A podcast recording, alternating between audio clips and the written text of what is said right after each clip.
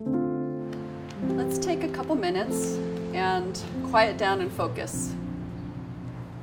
Just take a deep breath in, breathe in the love of God, and breathe out what's troubling you. And breathe in the love of God.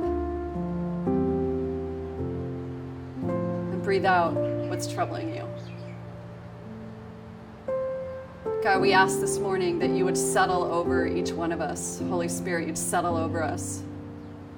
Many of us are wrestling, lonely, restless, maybe grieving, and we, we pray that you would settle over all of those things in us this morning, that you would speak to our hearts. And we pray in this time when there's so much uncertainty. Again, this week, God, we pray for your direction, for your speaking to us clearly. And, and as many of us are, are discovering things about ourselves because we can't be busy running hard, uh, we pray that you would speak to us and we would be um, paying attention to the things that you're raising up in us. And we'd be paying attention to what you want to do around us. And we thank you that you are on the move and that you always have uh, things for us to be doing. You're always moving on those around us. And we want to pay attention better in this time. We want to pay attention as we're uh, running across people on our street when we're walking or when we're in the stores. And just help us, Lord, with, with having that faith and attitude that is like prepped and ready wherever we go to be listening for what you're doing and speaking those words of love to a world who desperately needs it. In Jesus' name. Let the King of my heart be the mountain where I run, the fountain I drink from. Oh, he is my song. Let the King of my heart be the shadow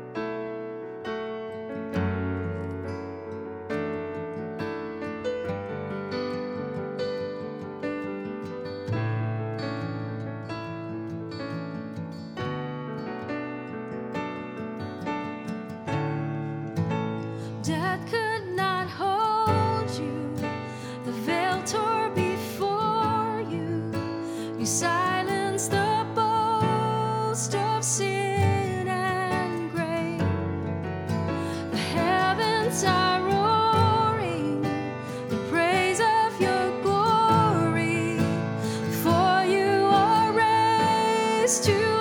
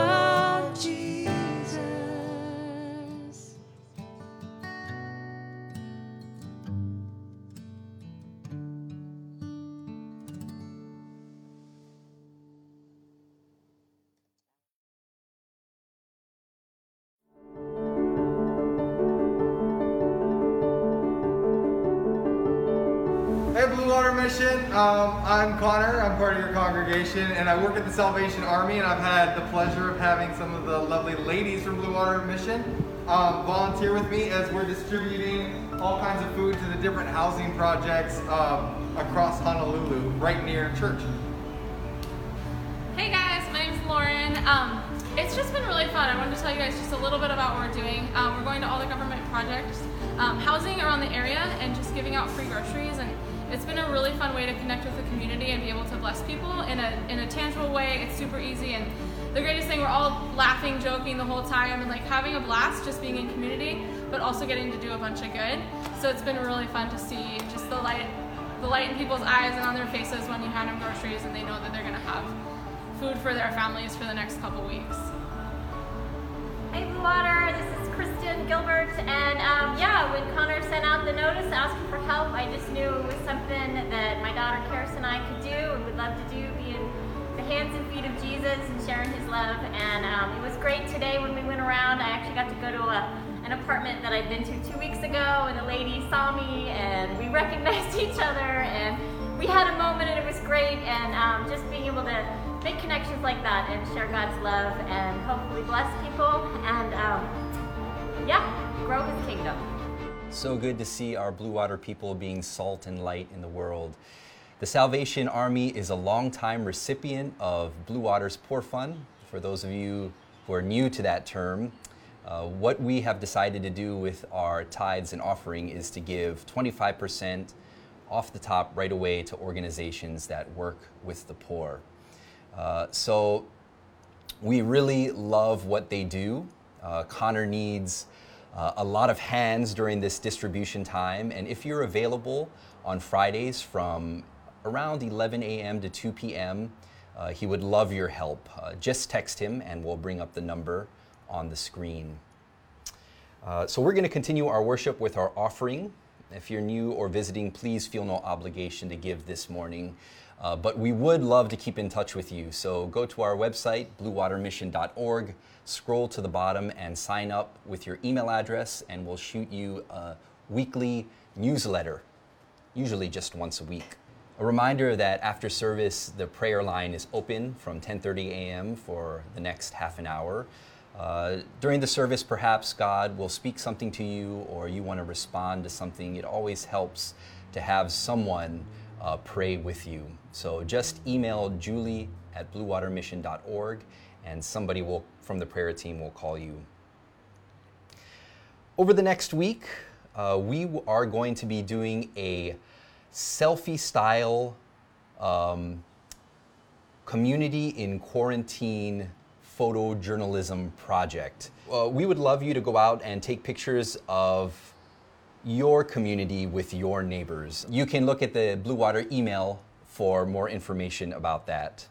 And if you're feeling lonely or stressed in this time, did you know that our Sozo team is still operating virtually? Yeah, definitely. We'd love to minister to you via online session. Um, we have been doing sessions online. They've been going really great. We've had some awesome breakthroughs. So if you want to sign up for a Sozo session, all you have to do is go to the Blue Water website, go under Ministries, Sozo, and then click on Sign Up for a Session, and you submit your application that way. So we hope to hear from anybody who feels led to get a session. Thanks. All right, so many ways to get involved. Let's pray for the kids. Kids, can you stand up? Oh, Father, we thank you for our children. Uh, we thank you uh, for the ways in which uh, they bring life and light to this congregation and to our households. Uh, bless their time with you uh, with, with joy, with love, and with um, just a new revelation of what it means to live life with you. And we pray in Jesus' name, amen. All right, let's see what Jordan has for us today. You can never totally control what kind of life you have, but you can always control what kind of person you are. True? False? Agreed. I think we sometimes try to blame our own behavior on our circumstances or sometimes on our relationships. Don't do that because your own behavior is the one thing in life that you can actually control. You're in charge of you. Right? I am in charge of me. It's about all I'm in charge of. Now, what am I going to do with that? Am I going to follow the script or am I going to write a new story? Do you like my lei? Beautiful. Adrian got me this, and I got it via delivery at the church office this morning. It's probably interfering with my microphone, so I'll take it off. But I thought that was very Pono, sending a lei and supporting a local business. Way to go. Um, things aren't normal in the world right now. Have you noticed this? Uh, because of this whole virus thing. And now, predictably, as we discussed a little bit last week, we are seeing headlines about how to get back to normal. And all these political fights in the country right now about how, when uh, the country should be getting back to normal. Uh, there are all sorts of protests around the country. People are protesting government policies against the shutdown because they want to open back up. They want to go back to work. Uh, everywhere in the country, except probably New York, uh, things have gone way better than was feared. And that's really good news. That feels like a big blessing. Um, but now the economic costs of the shutdown are looming upon us. People are really starting to feel that now that the fear of the virus has dissipated at least a little bit in most places. Um, and the economics of what has happened is scaring people. People are scared of, of different things, or, or maybe it's a matter of what scares you more. What scares you more, the virus or the looming economic crisis? What scares you more, 55,000 deaths in our country or 26 million jobs lost? You can take your pick. They are both scary things, and and and you know we're Americans, dang it. So who are we going to blame for this? You know, Trump's probably to blame, right? You can always blame Trump, or maybe it's the Chinese Communist government that's to blame. Uh, we know that you know they lied somewhere along the way, or maybe you want to blame the state governors who are keeping everyone under sort of house arrest of a sort, and doggone it, they should butt out of our lives. People are angry, which often happens when people get scared. Can't we just get back to normal? I think is a question that is on people's lips these days. Or maybe uh, can't we just get on with the new normal? And somebody, please tell us what the new normal is going to be uh, because we don't know yet. It's a tumultuous time. And if you can just sort of take a step back from the, the, the suffering, which has been considerable, or the controversies, which have been considerable, I think you see that just as, this is just a really amazing time filled with, well, you got the obvious physical threats, and you got what are to me obvious psychological threats. I think we've seen a lot of psychological, emotional, spiritual revealers. Uh, what I mean by that is how people are responding to the crises says a lot about their personal psyches, right? Their, their, their own psychological makeup and maybe their susceptibilities to the power of, of group think, stuff like that. It's like a giant social Rorschach test that provokes people to respond in emotional ways. In any case, things aren't normal. Uh, the normal script of life has just, just gone out the window these last few months. And some of us just desperately want someone to tell us what the new script is.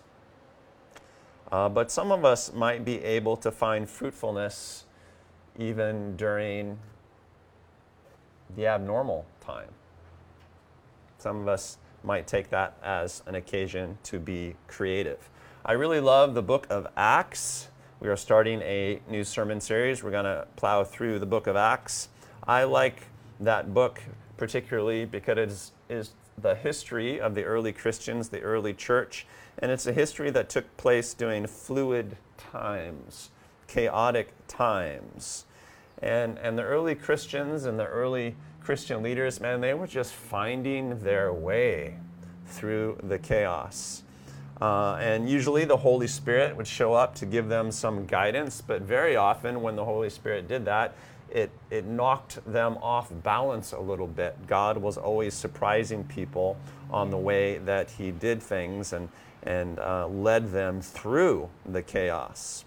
So, uh, so let's read our passage for today. It comes from Acts chapter 3, verses 1 through 16. I wonder, is there anybody out there who can help me read that? One day, Peter and John were going up to the temple at the time of prayer at three in the afternoon. Now, a man who was lame from birth was being carried to the temple called Beautiful, where he was put every day to beg for those going into the temple courts.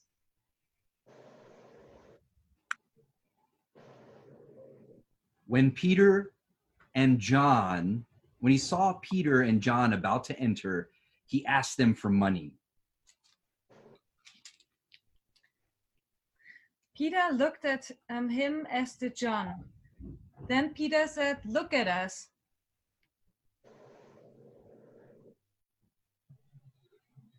So the man gave them his attention, expecting mm. to get something from them.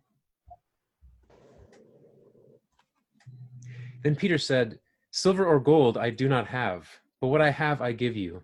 In the name of Jesus Christ of Nazareth, walk.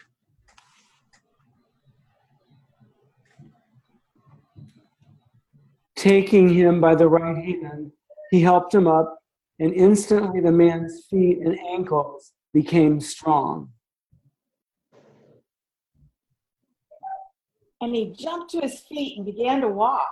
And then he went with them into the temple courts, walking and jumping and praising God.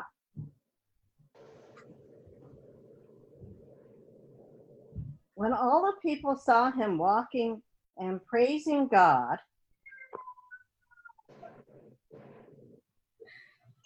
they recognized him as the same man who used to sit begging at the temple gate called Beautiful and they were filled with wonder and amazement at what had happened to him.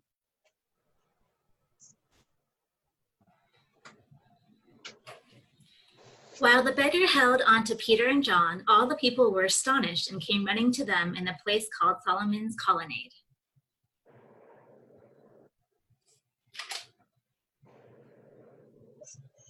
When Peter saw this, he said to them, Fellow Israelites, why does this surprise you? Why do you stare at us as if by our own power or godliness we have made this man walk?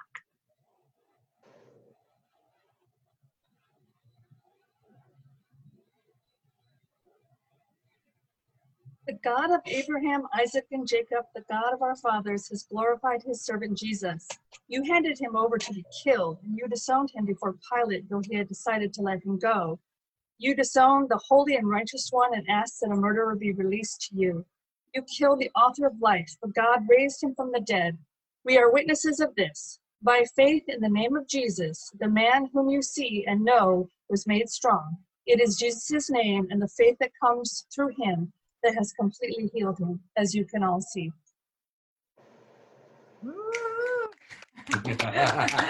All right, thanks guys for reading. Appreciate your help. Um, a, uh, a compelling story of a miraculous healing. Here's how I would summarize the story. Uh, people are on their way to the temple, which was a normal practice. Everything was going along normally, and then suddenly things got abnormal in a hurry. Um, out of out of the normal chaos, Peter and John made a miracle happen for a guy who really needed a, a, miracle. Exactly how did it happen? How did Peter and John make this miracle go down? One of the things I think you have to admit about the story is that Peter and John could have easily gone along with the flow. They end up healing a, a paralyzed guy. Um, who uh, had to beg for a living. They end up healing him, but there's no indication in the story that God told them to do it. They were just passing along, and for whatever reason, they saw this, uh, this paralyzed beggar, and, and they made a decision. They took an action because it was there for them to take, evidently. And I love that about the story. I love that they just sort of decided to make it an exceptional day. Um, didn't take the voice from heaven to make them do that. They were just open to it. And, and they, they pulled the trigger, so to speak. So uh, they're going along with the flow until they decided not to go along with the flow. And then, then they make this miracle go down. And the first thing they did, step one, is that they, they, they made things human, didn't they? They, they saw the beggar. Um, and it says that uh, you know, they, they looked at him and they said to the beggar, Look at us. In other words, they made contact. That's what I mean by making it a, a human moment. Uh, if you want to make something significant happen in the world around you, here's the first tip make contact with the people around you. Not as like, you know, passing scripted sort of contact, but, you know, look someone in the eye and say, hey, let's do something here. Let's, let's have a moment. You want to have a moment, Ben? Now? Later. We'll do it later. We'll do it later. Um, but that, that's what they did. They just made human contact with the guy. Um, you can think about this uh, photo homework assignment that, that we're giving the church. Antonio talked about it during an announcement time. It's sort of a photojournalistic assignment. Here, here's, here's what we're suggesting that we all do this week. We go out into the world and we take a, a selfie style photo of us and a neighbor in some fashion. Uh, since we want to respect social distancing, you have to be a little bit creative about how you do it. You have to make contact with your neighbor and you say, hey, um, my church is doing a photojournalism assignment on community in quarantine can I take a selfie with you and, and somehow figure it out, figure out how to frame it out. And I don't know, Turn it into a conversation. Make it a conversation opener. See if you can uh, do something that's a little bit caring, a little bit uh, loving, a little bit encouraging with that moment. Uh, snap a photo. Uh, we'll put it together in a montage, and among other things, it will be fun. Community has to be created. And in these times, community has to be created creatively. So be it, man. Uh, that should be fairly easy to do with a little bit of thought. Have fun with it. So, number one, make contact. Uh, number two, it's clear to me that Peter and John left their house that day with a firm intent to be a blessing wherever they went. I mean, it must have been on their minds, right? Because then when they walked past the crippled beggar, they were primed for it, right? They were open to the opportunity already, and that almost always is a matter of attitude. So these guys went out into their world with a commitment to be a blessing, and it empowered them to change the rules in the story. Uh, the beggar sat there and he was asking for money. It was sort of an institution in that culture, as it still is in many places around the world, for beggars to congregate around temples of various sorts on those days in which people go to the temples and, and they just sit there kneel there lay there, as the case may be, with their hand out and they sort of have a little ritual asking for money. Almsgiving. Almsgiving. Um, you see this in many places uh, around the world uh, today. And there's a style to it, right? If you've ever traveled in countries where this takes place, the style is that the beggar holds out his or her hand or a cup or something like that, but the beggar does not make eye contact with you, right? The beggar looks beggarly, right? The beggar looks weak and pathetic. That's part of the deal, right? That's part of the ritual because there's, you know, there's there's an there's role playing here, not necessarily fake role playing because you know beggars may well need the money, but but it's not a eye to eye sort of situation.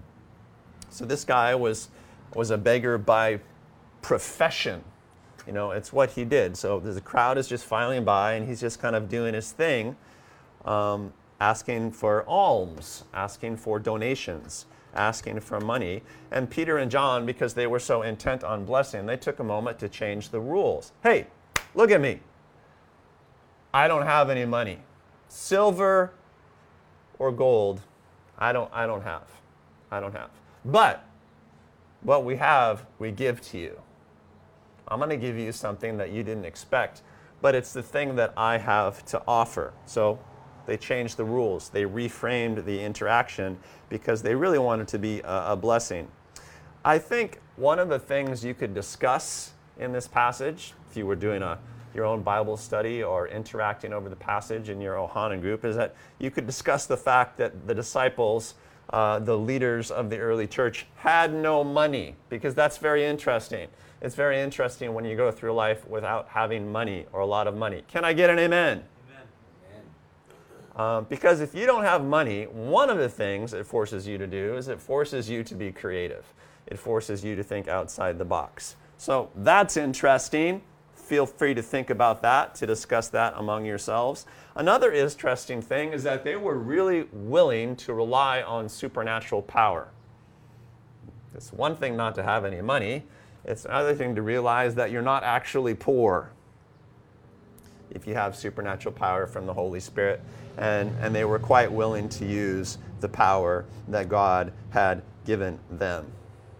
But again, I think the bottom line is that they were intent on being a blessing. And here's a, here's a rule of life if you leave the house in the morning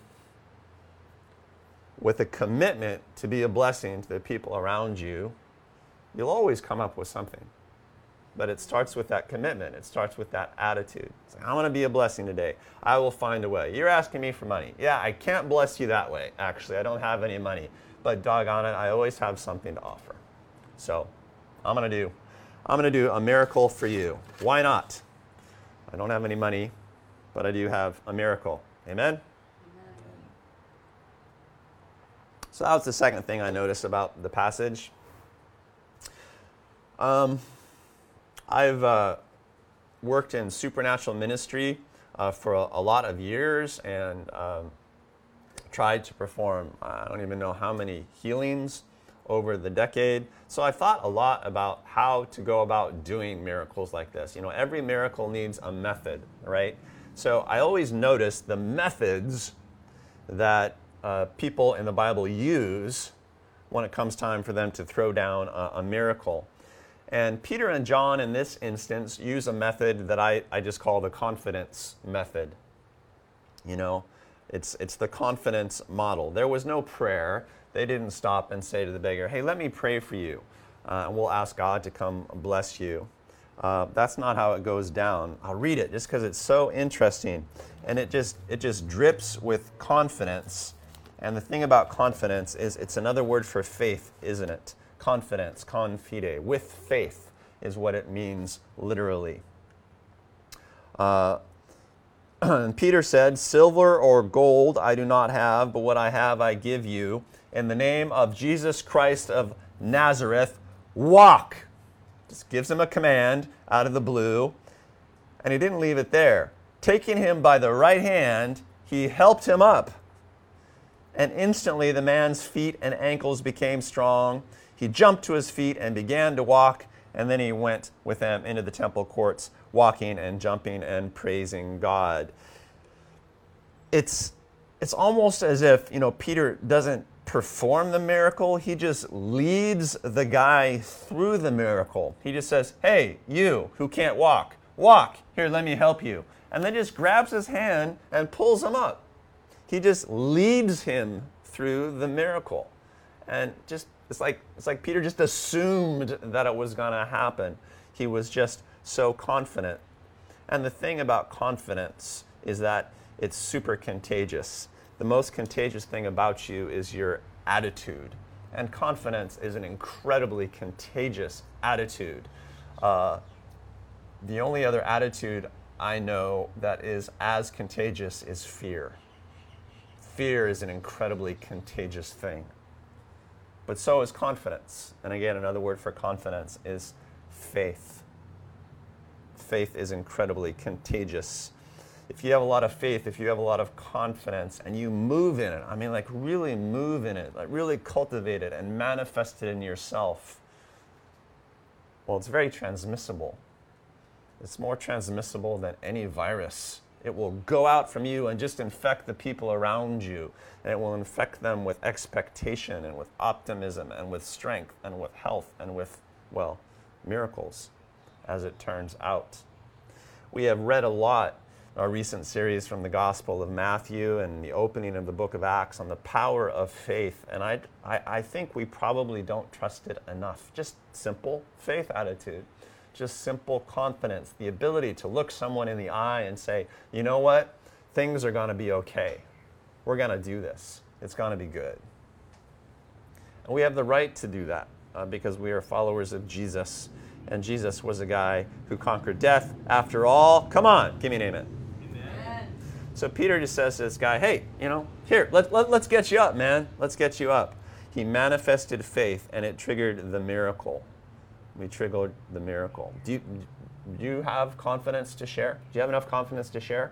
Or maybe a good diagnostic question right now would be what are you sharing in? Are you sharing in a spirit of confidence in, in your life right now? Or are you sharing in a spirit of fear with people right now? Where are you living? What are you doing? How are you behaving? They're both powerful, you know, faith and fear. Uh, what are you sharing in right now in, in your life? Uh, great question. Uh, and that's a question uh, that maybe you want to discuss with God. Get with God on that. Get with God on that. Uh, finally, uh, this event, as it turns out, was sort of a sort of a revelation to people. the people of Jerusalem, they had heard about Jesus' ministry. They had heard about Jesus' miracle work, you know. And now they're like, wait a minute, it's still happening? This was like the first big public miracle, big public healing of the, of the post Jesus era. Like, wait, these sorts of things are still happening, uh, even though that Jesus fellow was, was, was gone. Uh, and yes, you know, Jesus' work is still alive in his followers. Can I get an amen on that? Uh, and this is a revelation to the crowd uh, about it. And, and Peter explains this. Uh, when, the crowd came to, they congregated around uh, Peter and John in, in the temple, in a, in a section of the temple called Solomon's Colonnade. Peter saw this and he said to them, Men of Israel, why does this surprise you? Why do you stare at us as if by our own power or godliness we had made this man walk? The God of Abraham, Isaac, and Jacob, the God of our fathers, has glorified his servant Jesus. You handed him over to be killed. You disowned him before Pilate, though he had decided to let him go. You disowned the holy and righteous one, this fellow Jesus, and you asked that a murderer be released to you. You killed the author of life, but God raised him from the dead. And we are witnesses of this, and it's by faith in the name of Jesus that this man whom you see and know was made strong. It is Jesus' name and the faith that comes through him, the confidence that comes through him, that this guy was given his complete healing, as you all can see. Peter kind of just explains this new era. He says, Look, uh, you did not treat Jesus very well, actually. God sent the Holy One, God sent the Messiah, and you know what? You all killed him. You might want to get on the right side of that. You might want to repent. You might want to come around to a new way of thinking. That's part of Jesus or Peter's little sermonette here uh, as well. Uh, but he says, you know, if you have faith in Jesus, he supplies you with what you need. He makes incredible things possible. Um, it's by faith in Jesus, the power that that releases, that this man uh, was, was healed. In short, I would summarize that by saying uh, the kingdom of heaven is still now. It's kind of what Peter is communicating to the crowd. When, when Jesus showed up on earth, the thesis statement to his ministry, his introductory sermon was The kingdom of heaven is at hand. The kingdom of God is tangible. You can get a grip on it right now. That's what Jesus said. And then for the rest of his ministry, the rest of his public ministry, Jesus went around demonstrating what the kingdom of heaven was like. There are no sick people in heaven. Uh, so when the kingdom of heaven on earth encounters sickness, the sickness gets cured. There's no poverty in heaven. So when the kingdom of heaven on earth encounters poverty, people get provision, even if it has to happen miraculously, as in the miracle of the loaves and the fishes. And even though at this point in the story Jesus has been killed and is absent, uh, has gone to heaven, the kingdom of heaven is still at hand. The kingdom is now, and the kingdom is still now. Peter is saying to the crowd no matter what's going on, no matter what has happened, no matter what people do, no matter the temper of the crowd, uh, the kingdom of God is at hand for any of us who commit ourselves to the kingdom of God, to the kingdom of heaven, all the time. No matter what the situation is, the kingdom of heaven is still now, is still at hand for those of us who are committed to the kingdom. So there's no normal time for the kingdom of heaven. Right? The kingdom is always is always happening. There's no out of season to the kingdom of heaven. Or you could put it this way the kingdom of heaven is always abnormal, so don't worry about it. The kingdom of heaven is always breaking in and kind of screwing up normal, changing the rules. So be it. And that can happen at any time. There is no script to the kingdom of heaven. The kingdom of heaven is constant improvisation for those of us who participate in the kingdom of heaven. It is constant creation, it is constant invention, which makes it fun, which makes it powerful, and which requires a lot of confidence and abnormality to your life, should you choose to live in the kingdom. A constant improvisation in any and all situations. And Peter is basically saying, you know, people could murder Jesus. The kingdom of heaven is still now.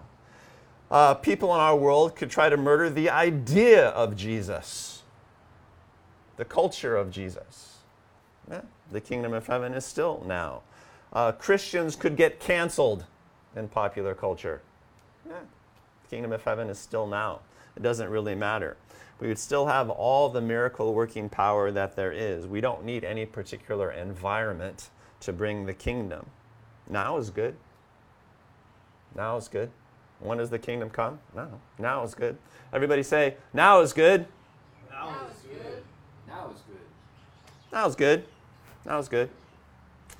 Uh, now is good uh, for the kingdom of heaven to come into your life, into our life, into our communities, into our communities of quarantine, whatever the situation is. Now is a good time. But you've got to be willing to interrupt normal, right? You've got to be willing to interrupt normal. That is always the case where the kingdom is concerned. Well, how do you interrupt normal? One advantage we have in the world right now is that there really is no normal, so I think people are very interruptible. You just have to make up your mind to do it. Maybe it's going to take some crazy photojournalistic homework assignment from your church to go out and interrupt normal a little bit. It doesn't really matter. People are interruptible. Make the most of it. And if this story is any guide, then you know maybe you want to think of uh, a few steps uh, that you could take along the way. Number one, you got to make contact with people. I mean, true contact with people. You actually have to look people in the eyes, literally or metaphorically. Like, hey, I'm here. Hey, so are you. Huh? How about that? How about that? Let's let's make a thing of that. Let's see what we can do, in and maybe Jesus can be glorified and somebody's life can be changed. Number two, you have to think aggressively about being a blessing, right? You have to intend to do this. Otherwise, you're just going to walk on by the opportunity. Uh, you're just going to see the beggar instead of seeing the, uh, the proto miracle that could be. You know? Uh, every, every beggar is an opportunity. Every crisis is an opportunity. Every opening is an opportunity. So you have to really intend to be a blessing today. You have to intend to be a blessing. You open that door and take a step out of your house, be a blessing somewhere. Uh, number three, you have to deal in confidence, which is faith. Don't sell that short. Attitude is the most contagious thing about you. And confidence and faith has never been at a higher premium than it is now. Trust it. Trust it. And trust God. And then finally, you have to commit to the kingdom of heaven. You have to commit to the kingdom as Jesus did it, not as some mystical, faraway, vague idea, but commit to the kingdom as Jesus did the kingdom. And Jesus ministered the good order of the kingdom wherever he went. You have to commit to the kingdom as Jesus did it and not commit to any other sort of social agenda. The kingdom of heaven is our social agenda, it is what we do. Uh, so bring it as Jesus brought it with some preaching, with some miracles, with some compassionate care and contact. You've read the Jesus stories, you know what to do. You are a, a blue water Christian. You know exactly how to minister. This is not lost on you. So uh, here's a, an application point. Well, here's an assignment. Here's another homework assignment. Um, here's a phrase to frame the assignment. The phrase is, well, normally I would just walk on by, but that's a very powerful phrase. Normally I just walk on by, but and have that phrase running through your mind during the day. Normally, I just I just walk on by this neighbor, but normally I just sort of politely wave. But I don't know, maybe there's just a tiny bit more. Normally I just walk on by, but instead I'm going to make contact. Instead, I'm going to be a blessing, dang it, somehow, and I'm going to approach it with faith, with confidence and I'm going to bring the kingdom because I have limitless miracle working power uh, at my back, and I'll find something to do uh, a provision, a supernatural thing, maybe just love and compassion. Throw down. Um, whenever I, I, think about uh, stuff like this, you know, that phrase, well, normally I just do this, but what the heck? Um, I think of this, what, what has become in my life an iconic story. Uh, and for some of you Blue Water veterans, it will be a familiar story because I've told it before. This happened to me in, in high school. Um, there was a, a, gal in our high school who was moving away. Um, she'd had a family crisis, a family breakdown, and uh, so she was uh, so moving out of town. She was going to live in another state, uh, and she's you know a, a decently popular uh, girl that a lot of us knew, and I knew that that she was going through a hard time, and her family had gone through a, hard time. She didn't really particularly want to move. She didn't want to leave high school and all of her friends. And so it was her last day of school, and she was leaving town. And I knew when um, her, uh, her dad was coming to pick her up. Um, and uh, so what I did is as the time approached, um, I, I skipped out of class. That's not the part that I'm proud of, kids. Uh, but I don't know, it's a small school. You could get away with things like this. I skipped out of class and I ran out into the parking lot uh, right before her dad showed up and I said, I'm sorry to see you leave. And I gave her a hug. I just gave her a hug goodbye. And then I went back to class. That's the entirety of my ministry. That was all I did. I just said, man, I'm going to give her one more hug goodbye. I went out there and I did it. And then she took off. And I had no communication uh, with her from there. We didn't have email and stuff like that back in those days. But several months later, uh, several months later, I got a letter from her a letter, if you don't know, kids, is like written on paper and then it's put in an envelope and there's a stamp on it and you send it through mailboxes. It was a thing that we used to do. But I got this letter from her, and the letter she said, hey, you know, hey Jordan, you know, uh, how you doing? This is where I am now. Look, I just wanted to say something to you. That hug that you gave me on that last day was super significant for me, and it turned out that she was, she was thinking about killing herself because she was so depressed about leaving. And the thing that made her decide not to was a tiny bit of affection in the parking lot before she left. It was just enough encouragement that she said it got me thinking in a different direction and, and I, I didn't kill myself and I just wanted you to know. And I took that I took that to heart. One of the reasons I took it to heart because we already had a couple kids kill themselves in my class that year and and uh, and I had missed those. I had missed those. I think, you know, we always feel like, well, what could I have done to prevent those? And you don't necessarily know, but but you would love to have been able to do something. Well, here's an instance in which I prevented a suicide by doing something that really wasn't all that big. I just felt a little prompting and I took it.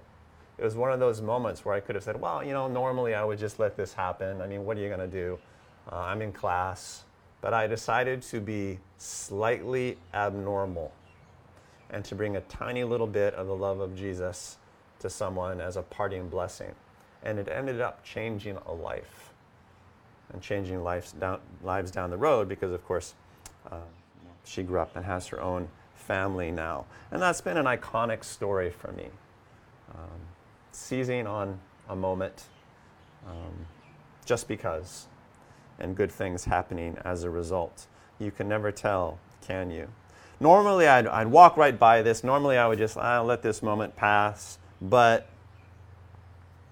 I want to make something happen, something. I don't, I don't know what. Uh, I can ask the person a question. You know, I can start a conversation. It's not difficult. It's not particularly fancy to do something like that, but you never know. It could, it could lead to life change. It could even lead to a miracle if you have the confidence to try something like that. Me, I love, I love the provocative question, particularly right now, in which there is no normal for people. You know, I'll have a conversation with people and I will ask them a question that maybe they didn't quite expect. I'd say, hey, what's been the best part of the quarantine for you? The best part of the quarantine? Well, let me think about that. And that started one or two significant conversations uh, for me. Antonio, if, if you were going to make contact with someone and start a conversation, how would you do it? Um, I'd probably just uh, get the conversation rolling. Um, and when I did that, I my my I'm always interested in what what is important to someone what someone is passionate about. So I'll probably center the conversation around that, and uh, that's how I that's how I started. Start the conversation, and in some way, shape, or form, try to figure out what is important to that person, what they're passionate about. Steer the conversation that way. Yep. Interesting. Julie, how would you how would you start uh, a changeful conversation with someone? Uh, this week I tried offering someone a ride to the store because they were on their boat and didn't have a car. Offered someone a ride. That's a great thing to do right now. And then as we were driving, I was like, "How's your heart doing during this time?" How is your heart dur- doing during this this time? How's your heart dur- doing during the quarantine? Great. It's a great question. How, how, a good conversation. Yes, it did. So Ben, how about you? How how would uh, how would you open a conversation uh, with someone who was around? You know, usually I compliment them first and then build rapport. And then, then I ask them, you know, a provocative question like, if they're having a hard time, I might say, well, how are you holding up in this time? How are you holding up in this time? Yep. And then they would, you know, share, you know, I've been asked that and I open up more easily because it's an empathetic question that um, it assumes that I might be having a hard time. And so I'm more open to sharing my heart with that person. All right. Nick, behind the camera, how would you start a conversation? Well, I think it's, as you've talked about before, it's easier to start that conversation now than ever before because there's this one thing that everybody is on everybody's mind, so you can guarantee. The fact that we're all in the crisis together is an almost automatic conversation opener. You don't have to know anything about the person. You know that they're thinking about this crisis. That's interesting. You don't need to know anything about the person. You already know that they're thinking about the crisis. Right. So I'll ask something similar to Ben, where it's like, um, "How are you holding up?" And then a lot of times I'll I'll just follow it with, you know, "Are you bored at home yet?" Are, you bored at home yet? Yeah. And a few times they'll just say yes, and then it moves on. But more more often, the answer I get is, "No, actually," and then they share something.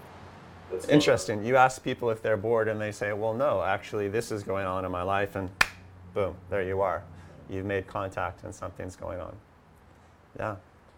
You have an actual conversation happening. Um, you know, I all easy ways, I think, just to make contact with people around you. I mean, like metaphorically, those sorts of questions and interactions are ways to look people in the eye, right, and to be present and human for one another. And even miracle stories start with that, as it turns out, as we see in Acts chapter 3. Normally, I would walk right by this neighbor. Normally, I'd walk right by this person. Normally, I just kind of go on with my business. But what if I behave abnormally right now? What if I do something off script? What if I create a moment? What if I bring confidence and the kingdom to bear? What might happen? Well, you know, it turned out that what happened in Jerusalem uh, in the first century AD was a lot of unqualified people uh, started a movement that changed the world. It's a great time to embrace abnormal. There's a lot of abnormality going on. It's a great time to embrace it and to make something beautiful happen. Let's pray. Uh, Father God, we pray as Jesus taught us let your kingdom come and let your will be done on earth as it is in heaven. In these lean times, in these uh, economically trying times, give us our daily bread and give us a generous heart to share. Lead us not into temptation, Lord. Don't let us drift into fear and false comforts and complaint, but deliver us from evil. Uh, protect us from the physical threats and also the emotional and the spiritual ones. Let us be people who spread light instead of becoming afflicted by darkness.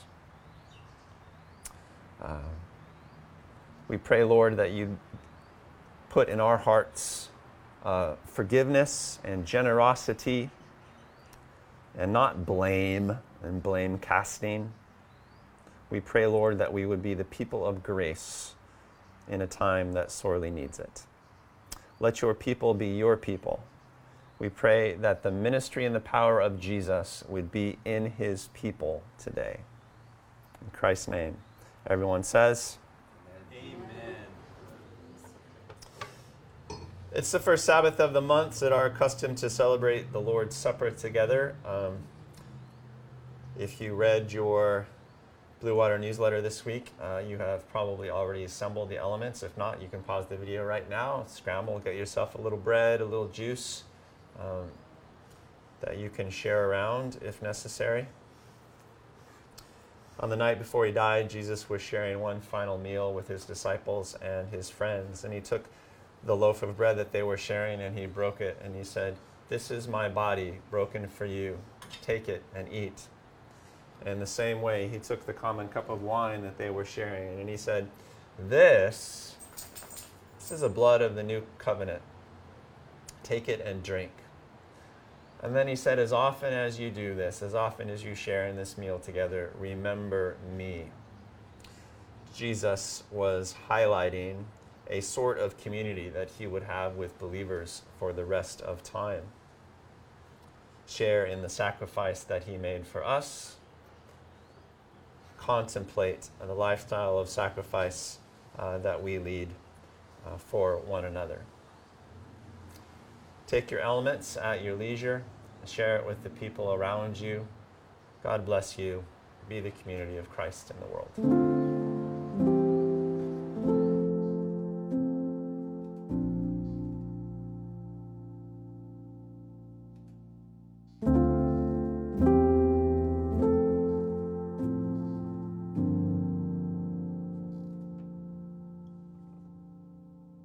Everyone. Thank you again for joining with us today in this hour of worship. We are so blessed to have an incredible faith family with whom to walk in this challenging and uncertain time. Remember that this time is also an incredible and rare window of opportunity.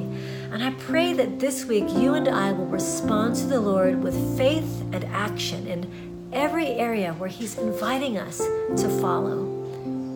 If you've got a prayer request, or maybe it's just time for some breakthrough in an area of your life, please email Julie at bluewatermission.org. Include your phone number, and someone will call you back between 10:30 and 11 a.m. today. Be happy to pray with you. Consider some of the really cool volunteer opportunities you've been hearing about, maybe helping to deliver food with um, Connor and the Salvation Army, or helping to feed some of our homeless populations. It's a really rare and important time for us to be reaching out. If you have found this video to be good news to you, consider passing it on to a friend or family member. Now, let me leave you with this blessing from Isaiah 55 Seek the Lord while he may be found, call on him while he's near. Let the wicked man forsake his own way, and the unrighteous man his own thoughts. Let him return to the Lord that he may have compassion, and to our God, for he will freely pardon. This is a great week for good news for you and for me and for many in our communities. Be blessed, be safe, and we will see you soon.